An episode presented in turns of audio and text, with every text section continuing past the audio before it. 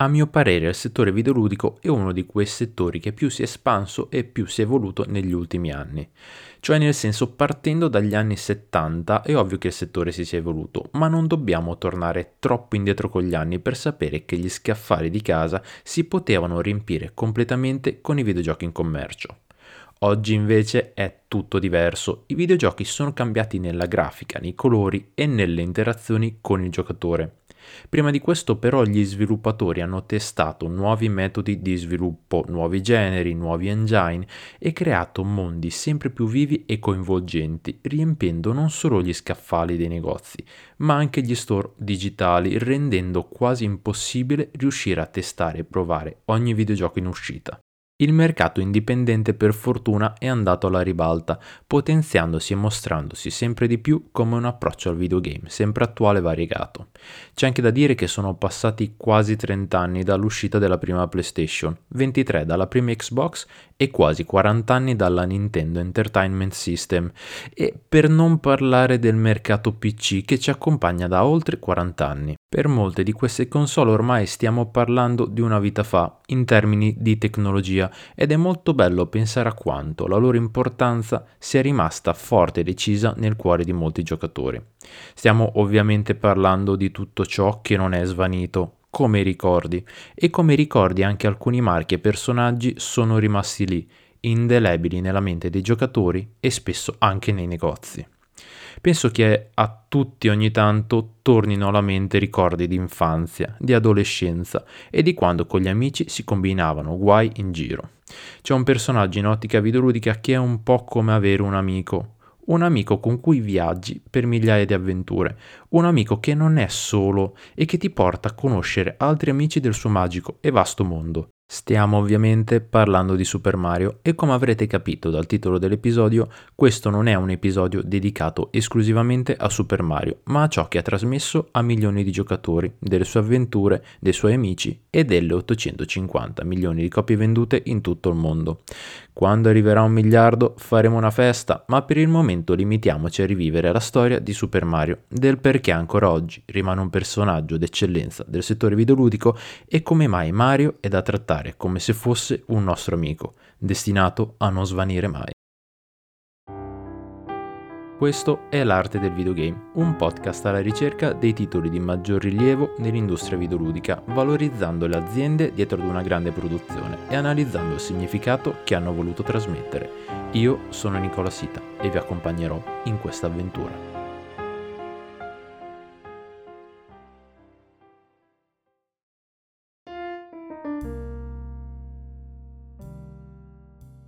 Ma è ovvio che alcune case hanno cercato di contrastarlo. È ovvio, quando hai un brand così potente e un personaggio così popolare, è ovvio che si provi a contrastare la sua ascesa. C'è un'enorme epopea narrata a riguardo che si può trovare in alcune docuserie e in alcuni libri. Famoso più tra tutti è Console War di Blake J. Harris, di cui è stato prodotto anche un film in uscita nel 2020 per la BBC e che tratta la battaglia tra Nintendo e Sega degli anni 90, di quando Nintendo aveva il monopolio del mercato videoludico e Sega era solo una piccola azienda che sognava di diventare grande. Ne abbiamo parlato anche in episodio 5 con la nascita di Sonic, in cui c'è stato addirittura un momento in cui si può dire che il porcospino blu è riuscito a superare Mario per interesse da parte dei giocatori. Ma lui è Super Mario e oggi vanta più di 21 giochi della sua serie principale e più di 200 a suo nome tra spin-off e crossover. Un numero colossale di titoli che hanno reso l'idraulico di Nintendo un portento e un pilastro nel settore videoludico ma siamo certi di sapere qual è la vera storia di Super Mario, perché si chiama Mario, perché ha i baffi e le basette e perché ancora oggi è la serie più amata e venduta in tutto il mondo? Beh, scopriamolo insieme. Tra la fine degli anni 70 e l'inizio degli anni 80, Nintendo, appena approdata in America, stava cercando di acquisire i diritti dei personaggi di Popeye per realizzare un videogioco interamente dedicato a Braccio di Ferro. Sfortunatamente l'accordo non andò a buon fine e Nintendo si ritrovò nella necessità di creare un concept per un nuovo gioco che sostituisse l'idea che aveva riguardo Popeye e arrivasse sul mercato nei primissimi anni 80. Ci pensò Shigeru Miyamoto, all'epoca autore e game designer alle prime armi. Tra tutte le idee proposte del team vinse il triangolo amoroso, già visto con Popeye, e Nintendo si trovò nella necessità di sviluppare dei nuovi protagonisti. Ritraendo quindi il triangolo amoroso di Popeye venne creato uno scimmione chiamato Donkey Kong, che aveva il compito di sostituire in tutto e per tutto Bluto. A lui aggiunsero una damigella in pericolo, Pauline, originariamente chiamata Lady, ovvero Olivia di Popeye, e infine un eroe, o meglio un carpentiere, chiamato Jumpman, che avrebbe dovuto sostituire Braccio di Ferro. Il carpentiere venne chiamato Jumpman perché appunto aveva il compito di saltare e scalare l'ambiente di gioco che, strutturato in verticale, richiamava grossi palazzoni. Il concept era relativamente semplice. Donkey Kong ad inizio di ogni partita rapiva la bella Pauline e Jumpman, con le sue doti da grande scalatore, doveva semplicemente salvarla. Per farlo doveva schivare i colpi di Donkey Kong, che ricordava a pieni voti il ruolo di King Kong nel suo film omonimo. Il gioco quindi era un platform game e il cabinato venne venduto con il nome di Donkey Kong. Se però il nostro carpentiere avesse mantenuto il nome di Jumpman, ora non saremmo qui a parlarne. All'epoca Nintendo era appena approdata negli Stati Uniti con la Nintendo of America e non se la passava benissimo. Lavoravano in un magazzino, il lancio di Donkey Kong era alle porte e non avevano i soldi necessari per pagarsi l'affitto del loro umile quartier generale. Quando il proprietario del magazzino arrivò per riscuotere il pagamento, l'allora presidente di Nintendo, Minoru Arakawa, riuscì a convincerlo a concedergli un po' di tempo anche in vista del lancio di Donkey Kong. L'imprenditore proprietario del magazzino si chiamava Mario Arnold Segale e Nintendo decise di dedicare a lui il nome del loro personaggio, come monito per la sua generosità, che aveva permesso a Nintendo di non finire per strada.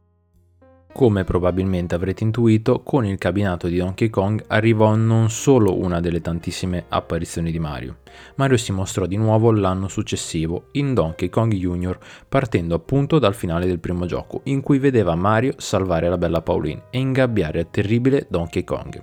La missione del figlio di Donkey Kong, Donkey Kong Jr., appunto era quella di salvare il padre, tenuto ostaggio dalle cattivissime grinfie di Mario, invertendo i ruoli del primo capitolo. Il gioco non era molto diverso dal primo titolo, a parte appunto lo scambio dei protagonisti e una rappresentazione di Mario con una frusta in mano. È curioso che anche Mario sia stato un antagonista nella sua lunga carriera e a rafforzare questa questione tornarono entrambi in Donkey Kong Circus, un gioco per Game Watch in cui vedeva Mario essere il terribile ammaestratore di Donkey Kong, obbligandolo a stare in equilibrio su barili e fare giocoliere con delle ananas. Se ci pensassimo un attimo, Mario aveva tutte le ragioni per voler tenere ingabbiato Donkey Kong. Kong all'interno del gioco rappresentava davvero uno scimmione fuori controllo e rappresentava anche un serio pericolo per tutte le belle ragazze del quartiere. Per fortuna però Nintendo volle rendere Mario protagonista di un gioco, sostituendo in Donkey Kong 3 Mario con il giardiniere Stanley e lanciando il primo gioco a titolo Mario Bros. per Nintendo Game Watch. Tralasciando Mario Cement Factory e Mario Bombs Away, Mario Bros. fu la prima vera incarnazione a titolo Mario della storia, seguita da Super Mario Bros. che portò con sé una vera e propria rivoluzione videoludica. Come il primo Mario Bros ci insegna, il compito di Mario era quello di calciare tartarughe, granchi e falene in una schermata 2D fissa. Con l'arrivo invece del Nintendo Entertainment System e di Super Mario Bros, Nintendo introdusse per la prima volta un 2D dinamico, una magia in termini di level design e gameplay, che diede al gioco di Super Mario un carattere tutto suo. Quando Mario si spostava in avanti si muoveva anche la schermata di gioco e questo permetteva di inserire molti più elementi rendendo il gioco ricco di contenuti. Il gioco si chiamava Super Mario Bros. grazie anche alla presenza di Luigi, il fratello di Mario, utilizzabile in una modalità a due giocatori. Questo fu il primo gioco per NES di Super Mario che vedeva la nascita del mondo dei funghi, della principessa Peach e del cattivone Bowser e di tutti quegli elementi che caratterizzano ancora oggi il mondo di Mario, come tartarughe da calciare, funghi da schiacciare e tubi in cui inserirsi. Sì, perché poi con l'arrivo di Super Mario Bros. Mario cambia professione, passando da carpentiere ad idraulico. Mario è caratterizzato da un berretto rosso che viene inserito dai designer per non mostrare i capelli che all'epoca, per i limiti tecnici degli anni 80, erano quasi impossibili da rendere realistici sullo schermo. La salopette rossa e la maglietta blu vennero inserite per rendere le braccia visibili grazie al contrasto e la stessa cosa venne fatta per i baffi e le basette. Le basette vennero create per distinguere la posizione delle orecchie e i baffi quella delle labbra, il tutto in un piccolissimo spazio di pixel. Ad oggi conosciamo Mario con cappello rosso e salopette blu. Inizialmente però i colori erano invertiti, rappresentando Mario con salopette rossa e maglietta blu. Cambiò colore poi con Super Mario Bros., anche se, sempre per i limiti dell'epoca, la maglietta di Mario veniva rappresentata con un colore verdastro, anche brutto da vedere. Inizialmente anche i tipici guanti bianchi di Mario non erano presenti su schermo, o meglio venivano rappresentati nelle copertine di gioco, ma su schermo apparivano semplicemente come due pixel color pelle. Insomma, iniziò un'epoca d'oro per Super Mario e di conseguenza anche per Nintendo, che possedeva praticamente il monopolio del mercato videoludico, che attraverso il NES riuscì a portare nelle case di migliaia di giocatori i primi giochi Nintendo. Super Mario Bros. andò avanti fino alla sua terza incarnazione, passando per Super Mario Bros. 2 e arrivando a Super Mario Bros. 3. Già con Super Mario Bros. 3 sembrava che di acqua sotto i ponti ne fosse passata a bizzeffe, perché il gioco era uno splendore tecnico caratterizzato da idee geniali di game design, gettando le basi per un futuro ancora tutto da scoprire. A mio avviso è quasi scontato che il successo attribuito a serie di questo calibro non sia dovuto solo al protagonista. Ci sono elementi ricorrenti e storici a cui ormai tutti i fan di Mario sono affezionati. Vi faccio l'esempio della colonna sonora. Chi è che non conosce il ground theme composto da Koji Kondo? Immagino che tutti, almeno una volta nella vita, sia capitato di sentirlo. Pensate che in una sua dichiarazione Koji ha espressamente detto che il lavoro sulla colonna sonora di Super Mario è di gran lunga il più difficile che abbia realizzato. Questo perché ha un ritmo di musica calypso, che è una tipologia di musica afroamericana, e ci sono diverse versioni orchestrate. Inoltre Ground Them è rimasto e rimane tuttora la colonna sonora più diffusa e conosciuta. Davvero un'enorme nota di merito per il lavoro estremamente accurato di Koji Kondo. Lui è riuscito a dar vita ad un classico che ormai si è aggiudicato un posto speciale nella storia dei videogiochi. Un altro elemento certamente ricorrente che ormai è entrato nei cuori dei fan è il classico It's a Me Mario, frase voce nata nell'ormai lontano 1995 e che è diventata famosa con il superbo Super Mario 64. Il doppiatore Charles Martinet è stato doppiatore anche di tanti altri personaggi e tantissimi altri ruoli, ma beh diciamo che il più famoso rimane comunque Super Mario. Ora abbiamo viaggiato alla scoperta di alcuni elementi storici e classici di Super Mario, ci sono però anche altri elementi che sono diventati caratteristici delle vere e proprie opere d'arte del settore. Come spesso succede ci si appassiona ad un brand, una storia, un autore non solo per la sua capacità di raccontare storie. È successo spesso e vi posso citare Tolkien. Penso di non essere uno sfegatato del Signore degli Anelli solo per la storia che racconta, ma anche per il background narrativo che Tolkien è andato a creare, il mondo, l'universo e le regole. Un lavoro estremamente complesso e dinamico che cresce con l'autore nel tempo. Anche per Super Mario è stato così, e se Tolkien fosse un'unità di misura, potremmo dire che anche Miyamoto è stato un po' Tolkien, perché ha creato per Super Mario non solo un personaggio e un'icona, ma un mondo vero e proprio che ruota attorno a lui, popolato e caratterizzato dalle storie che va a raccontare. Il mondo dei funghi infatti è il mondo in cui vive Mario, è una monarchia retta dalla principessa Peach, che vive nel suo castello a Fungopoli, la capitale del regno dei funghi.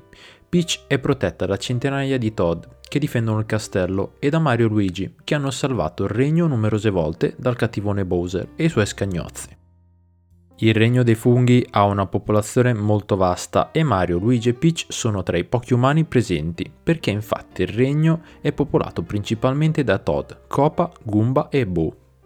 È anche presente una valuta nel regno dei funghi, le monete fungo, che solitamente si presentano come gialle, ma possono anche essere rosse, blu ed oro in base al loro valore. Non è un regno piccolo, è grande, abbastanza grande da raccontare ad ogni uscita di un nuovo gioco di Super Mario una storia nuova. È vero che, come vedremo tra poco, molti dei giochi di Mario non sono ambientati propriamente nel regno dei funghi. Negli ultimi anni Nintendo ha dato vita a quello che io definisco universo dei funghi perché nella saga di Mario ci sono alcuni giochi ambientati nello spazio e in altre location. In qualsiasi caso, gli amici di Mario sono parte fondamentale dell'esperienza di gioco. A parte Luigi, che è suo fratello, gli altri personaggi sono nati apposta per dare uno scopo ed arricchire le avventure di Mario. Una curiosità prima di proseguire è sul cognome di Mario Luigi. Solitamente vengono definiti come i fratelli Mario, lasciando spazio al pensiero di molti appassionati che per Mario Luigi il cognome fosse semplicemente Mario. Negli anni questa teoria è stata accolta e smentita più volte, finché nel 2015, dopo la scomparsa del compianto Satoru Iwata, Miyamoto dichiarò per l'anniversario dei 30 anni di Mario che sì, il cognome di Mario Luigi è semplicemente Mario. Ah beh, a proposito, vi ho già parlato di Luigi, vero? Luigi è il fratello di Mario, o meglio, fratello gemello di Mario, e non si riconosce solo per la colorazione dei vestiti, come in origine era stato pensato. Inizialmente Luigi nacque per dare la possibilità di giocare in modalità cooperativa con il primissimo Mario Bros. Era quindi stato pensato un personaggio identico a Mario, ma con vestiti di colore diverso, precisamente verde. Con il passare degli anni però a Luigi venne attribuito sempre di più un ruolo di prim'ordine nelle storie di Super Mario e il personaggio iniziò a non essere più conosciuto semplicemente come il Mario ma di colore verde. Luigi è più snello e slanciato rispetto a Mario. A volte può risultare timido, infantile, impacciato e a volte anche un po' un codardo. In realtà però Luigi è estremamente generoso e altruista ed è sempre disposto ad affrontare le sue paure per tirar fuori Mario e i suoi amici dai guai. Luigi è apparso in tantissime avventure, se non in quasi tutte, e gli hanno dedicato anche diversi spin-off come Mario Luigi e Luigi's Mansion. Quest'ultima serie è stata particolarmente apprezzata dalla fanbase Nintendo e vede Luigi alle prese con magioni infestate da fantasmi e lui unico a poterle liberare, una specie di Ghostbusters ma con Luigi come protagonista. Il carattere pauroso di Luigi rende i giochi davvero divertenti e spassosi, con sessioni di esplorazione in villa e case buie alla ricerca dei fantasmi. Nota di merito di questa serie sono le generazioni di console con cui si è evoluto. Luigi's Mansion è nata dalla lineup di lancio del GameCube ed è arrivata fino ai giorni nostri, passando dal Nintendo 3DS alla Nintendo Switch. Ah, un'ultima cosa. Sapete perché proprio il nome Luigi? Appena approdati negli Stati Uniti, la Nintendo of America era abituata ad andare in pizzeria da Luigi's Pizza per soddisfare i loro palati durante le pause pranzo. Nonostante Luigi sia un ottimo coprotagonista, anche la principessa Peach è un personaggio estremamente importante. Peach è il motivo del perché ogni volta Mario si ritrova impelagato in nuove avventure. Peach è l'interesse amoroso di Mario, ma prima di questo è la principessa del regno dei funghi ed è nata in Super Mario Bros. con l'obiettivo di avere una damigella in pericolo da salvare. Vive nel suo castello, circondata dai suoi fedeli Todd, una razza intelligente di funghi antropomorfi. Peach è un personaggio presente in quasi tutti i giochi legati al mondo di Mario. Anche lei è nata dalle mani di Miyamoto e i primi bozzetti furono disegnati proprio da lui, per via dei tempi strettissimi prima del lancio di Super Mario Bros. Originariamente Peach è sempre stata disegnata come una ragazza bionda, con i capelli tendenti al castano, ma per i limiti tecnici dell'epoca NES i suoi capelli risultavano completamente castani.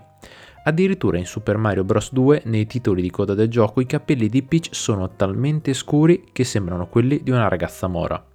Comunque, successivamente il progetto di Peach passò nelle mani dell'artista Yoiki Kotabe, che riuscì a definire il design del personaggio, che a detta di Miyamoto doveva rappresentare una donna testarda ma graziosa, con occhi da gattino.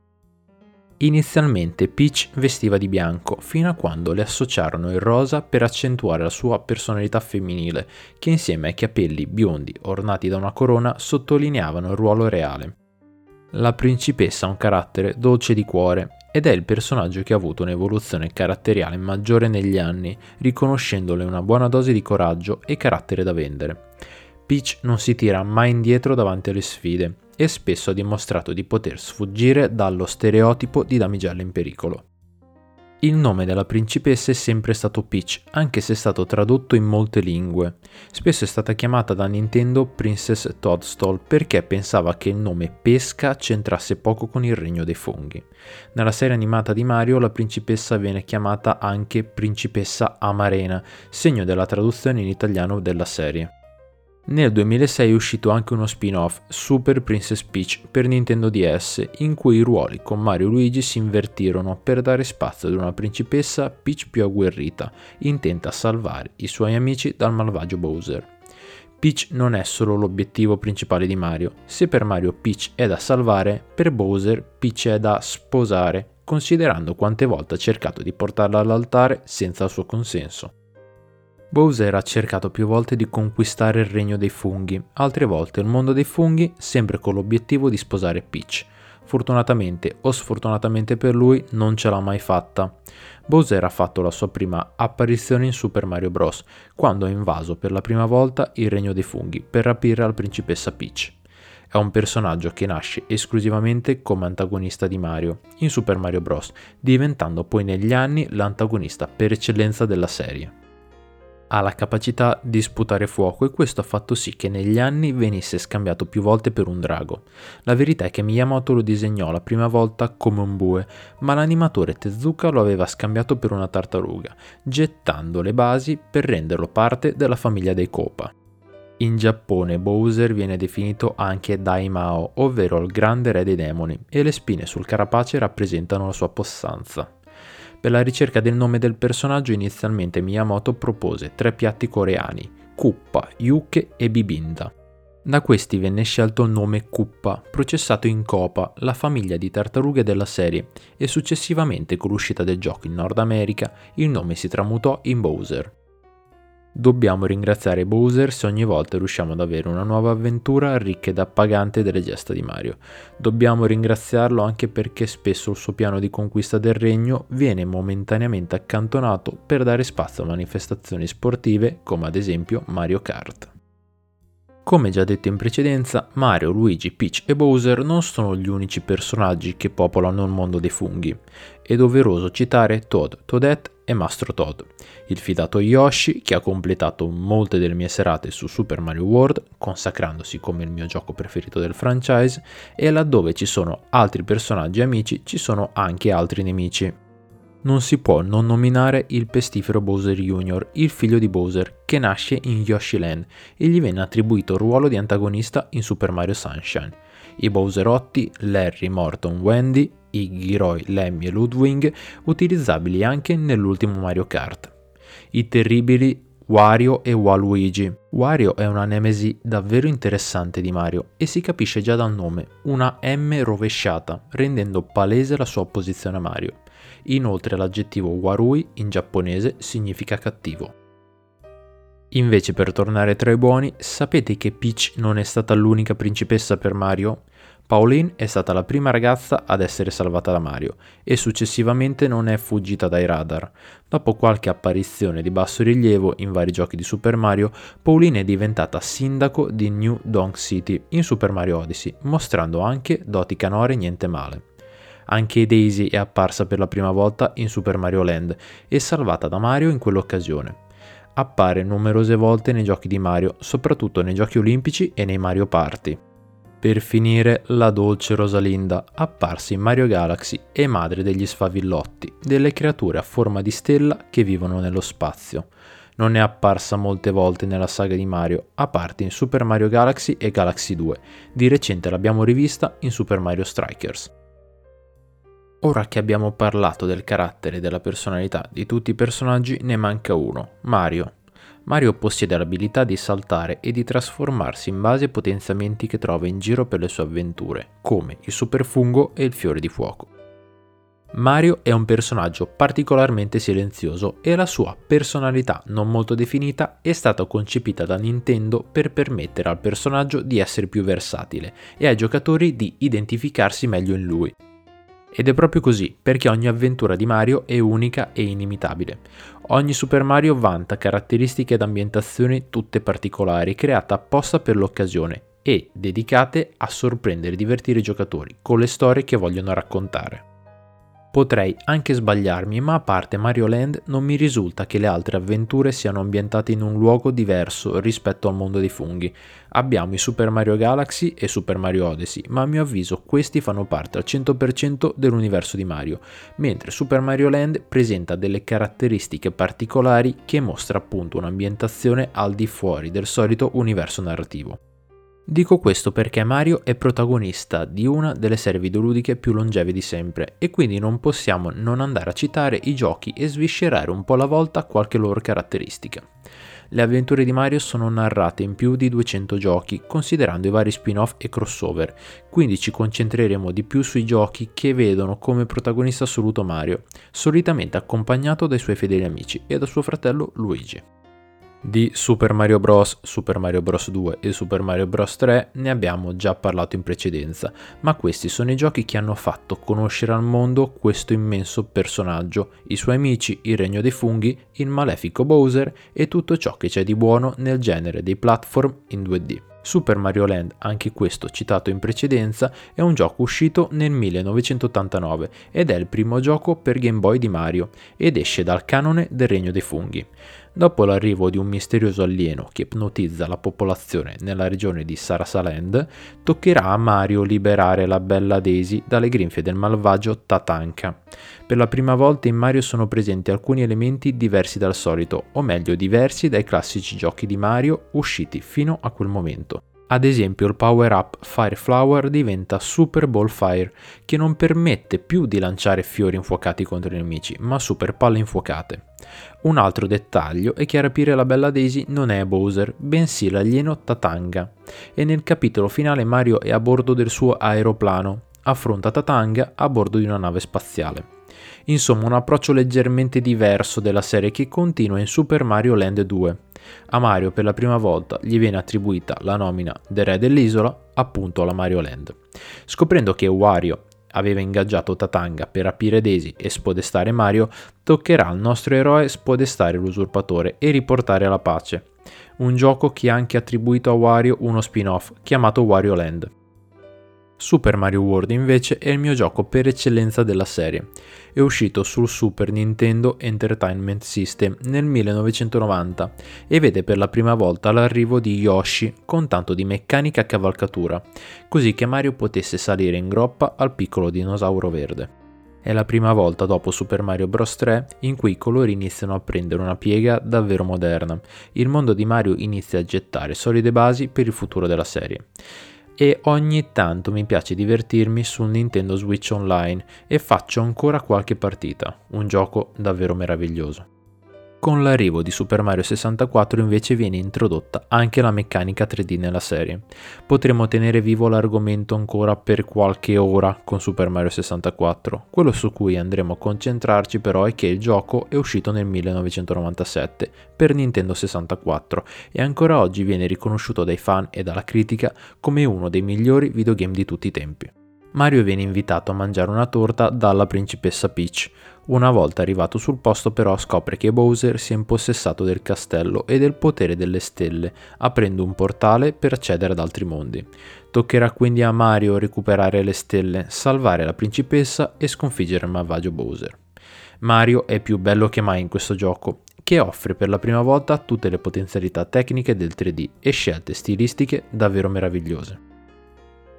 Passiamo al 2002, quando i fan di Nintendo vedono arrivare sugli scaffali di tutto il mondo Super Mario Sunshine per l'ormai lontana e indiscutibile Nintendo GameCube.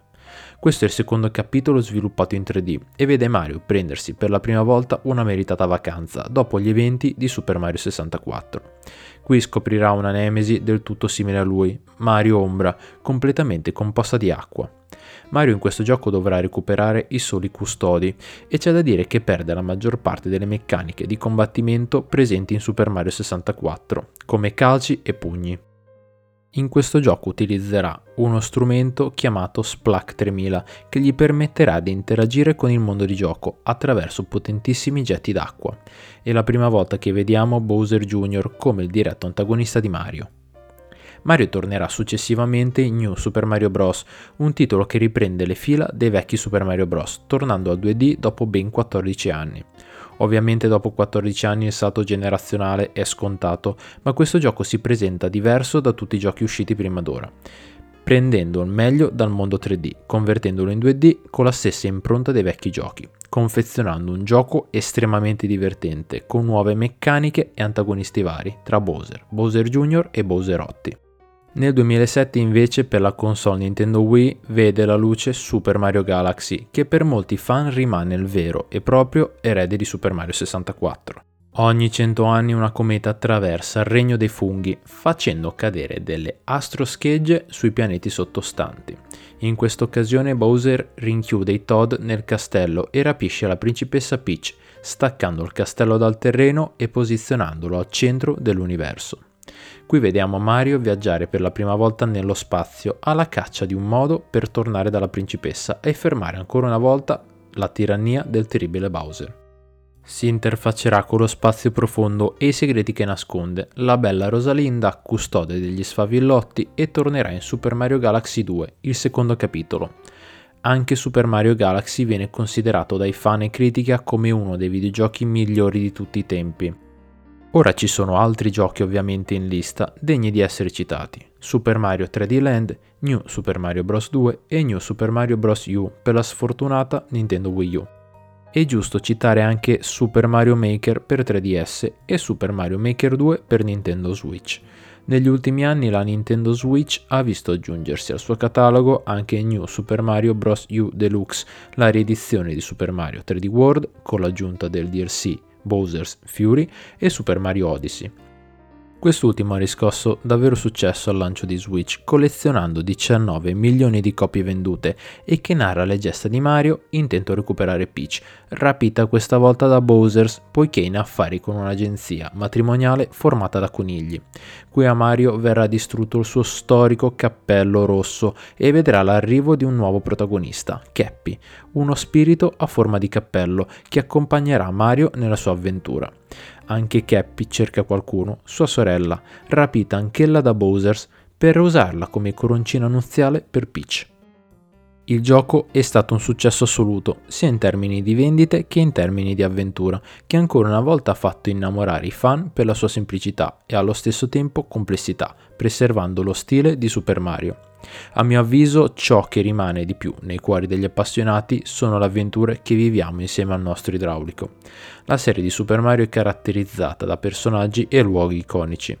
Ogni volta che ci spostiamo in una nuova mappa, in una nuova avventura, troviamo sempre nuove meccaniche di gioco, design dei personaggi ridisegnato e tantissime idee geniali di game design. In Mario Odyssey per esempio puoi usare Cappy per raccogliere gettoni impossibili da raggiungere a piedi e il già citato Super Mario Sunshine ti permetteva di usare lo Splack 3000 per saltare e muoverti velocemente. Degno di nota sono le varie sembianze, o meglio i vari outfit che Mario adotta in base all'avventura. Da ricordare ci sono Mario Gatto, il Mario Dotto, il Mario Elica, il Mario Molla, il Mario Ape, il Mini Mario e il Mario Tanuki. Mario ha avuto un'influenza nel mondo molto elevata e ci sarebbero tantissime altre cose da dire. I tubi della serie sono diventati così iconici che nel 2016, durante la cerimonia di chiusura delle Olimpiadi di Rio de Janeiro, compare un enorme tubo verde al centro della scena per poi mostrare l'arrivo del premier giapponese, vestito appunto da Super Mario. Si è sempre pensato oltretutto che Super Mario rappresentasse un umano, in realtà non è proprio così. In Super Mario Odyssey infatti possiamo vedere per la prima volta esseri umani nella città di New Donk City, ispirata certamente a New York. Fino a pochi anni fa i fan erano convinti che Mario e i suoi amici fossero umani, invece all'interno del gioco si vede chiara la distinzione tra umani e personaggi cartoon, come quelli di Mario. Sarebbe infatti molto difficile avere un cliente come Super Mario dal barbiere. Tutti noi ci siamo accorti che i baffi di Mario hanno sempre 6 punte, come quelli di Luigi ne hanno sempre 2 e le ciglia di Peach sono sempre 6. Non ho contato le spine sulla schiena di Bowser, ma forse dovrei farlo. Ovviamente gli sviluppi e designer dei vari giochi di Mario non smettono mai di divertirsi con i loro personaggi. Mario infatti cambia professione più e più volte durante le sue avventure. Noi lo conosciamo come idraulico, ma è stato anche carpentiere, dottore e pilota.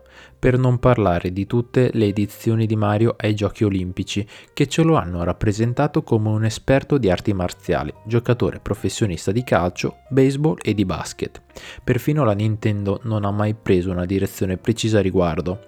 Anni fa avevano dichiarato che Mario aveva definitivamente abbandonato la professione da idraulico per poi fare marcia indietro poco tempo dopo. Insomma, Mario è davvero un uomo tutto fare.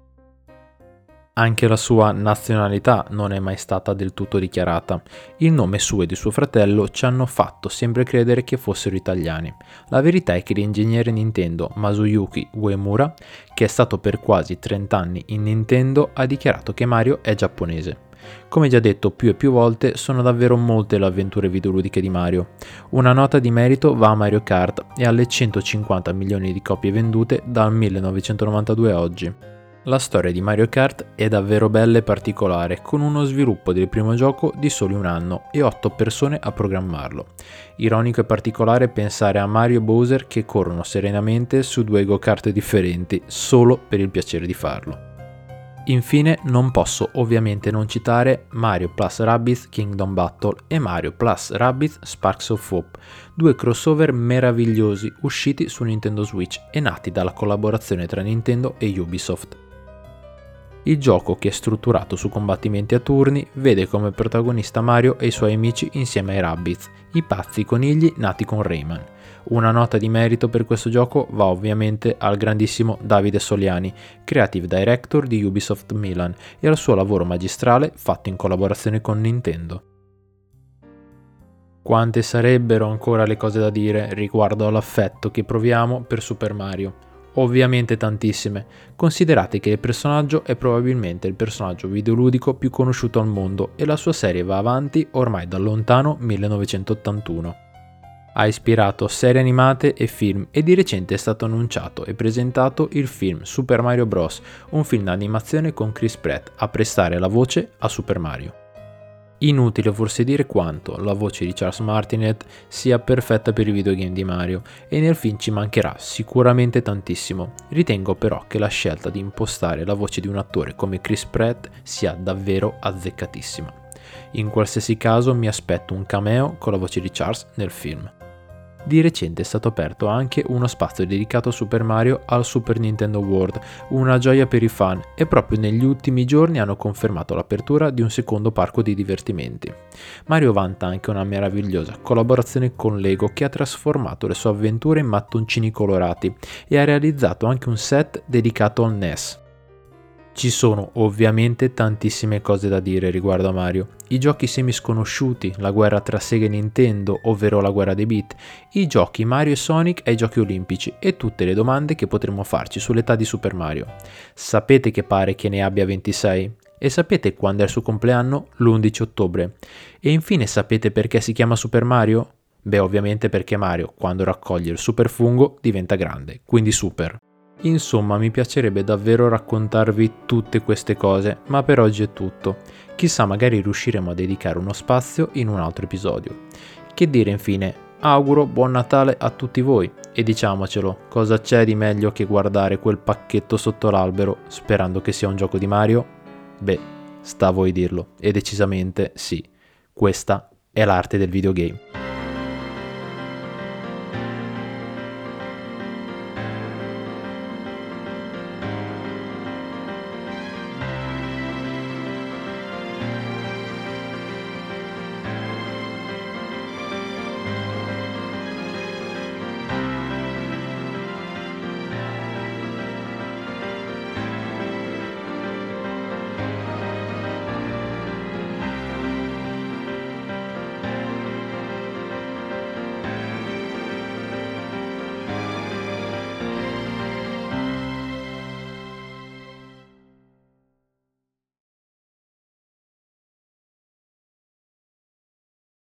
Judy was boring. Hello. Then Judy discovered ChumbaCasino.com. It's my little escape. Now Judy's the life of the party. Oh, baby, Mama's bringing home the bacon. Whoa, take it easy, Judy. The Chumba life is for everybody. So go to ChumbaCasino.com and play over 100 casino style games. Join today and play for free for your chance to redeem some serious prizes. chumba ChumbaCasino.com. No purchase necessary. Void where prohibited by law. 18 plus terms and conditions apply. See website for details.